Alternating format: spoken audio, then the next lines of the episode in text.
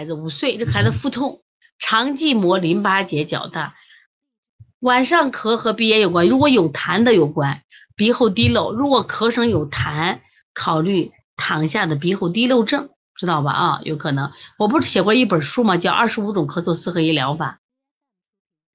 四合一疗法那个专门讲的是慢性咳嗽啊，你把这个书好好看看。肝阴不足、肝血不足的孩子，建议吃点什么代茶饮呢？肝阴不足啊，嗯，我们讲小孩里边，像我们养血的，主要是讲你你肝阴不足、肝血不足，主要是养养血的，知道吧？养血里边，我们小孩这种枣就可以，知道吧？哎，有人提到桑葚儿。就枣就可以，你把它枣呢给它蒸熟了，补血效果就特别好。一定要蒸熟吃啊，你单吃效果不好。你再配点什么？太子参是补这个滋阴的，太子参。哎呀，桂圆是养心的，那红枣桂圆你就这，你给它一定要蒸熟了，把它放一块吃啊。太子参是补气阴两虚的，太子参啊。像有一味药叫白芍，白芍是养肝的、柔肝的。白芍你也可以买一点，买一点就是跟那个红枣、桂圆都蒸到一块啊，蒸到一块去吃去。说到肠系膜淋巴结炎，我在问：肠系膜淋巴结炎是个症状还是个病？来，是个症状还是个病？请回答。肠系膜淋巴结炎加结的，肠系膜淋巴结肿大是个病还是个症状？啊，这个怎么讲呢？这应该叫症状，这应该叫症状，这不是病。肠系膜淋巴结是一个肿大，是一个症状，它本不是一个病，知道吧？本不是一个病，就是很多很多病都能引起我们的腹痛，医院一拍片儿，肠系膜淋巴结肿大。所以在西医里面，把肠系膜淋巴结肿大，认为它的原因是什么？就是肠系膜，我们。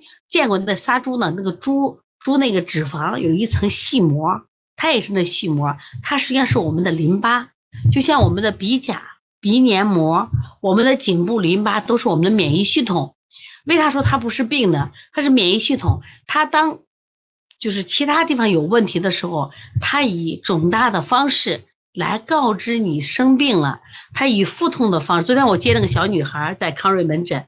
接那小女孩，小女孩就说：“哦，肚肚疼，肚肚疼。”我说：“是不是食痛食不通？”奶奶说：“就是。”我说：“这叫肠系膜淋巴结炎引起的肿大，这是因为这个孩子经常呼吸道有病，所以这个病在西医怎么说？西医说，肠系膜淋巴结炎是由肠道的病毒以及呼吸道的病毒引起的，所以小孩感冒呀、鼻炎会引起淋巴结肿大。嗯，食痛食不痛。如果我们肠道有炎症，也会引起肠系膜淋巴结的肿大。一般小于两个厘米，就不就不要忽视它，就不要觉得有病啊。两个厘米，我们这都不做病理的这个呃解释啊。那这个小孩呢，经常性的腹痛，和胃口非常好，喜吃菜，不吃肉，不吃蛋。哎，这个孩子对肉和蛋，他蛋白质补充就比较少了。大便呢，两天一次偏干，睡觉的时候翻滚，然后喜欢趴着睡和侧躺，呃。他的他的淋巴结有点大，看见没有？淋巴结有点大，三岁前爱生病，肠系膜淋巴结前年九九毫米，现在是十三毫米，十三毫米啊，确定是毫米，这没打错，九毫米，那零点九毫米的九毫米就不大吗？这是毫米还是厘米？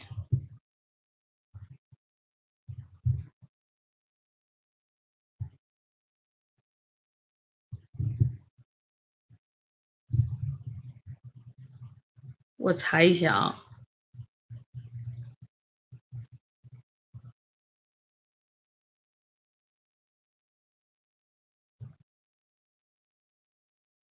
我给你看一下啊。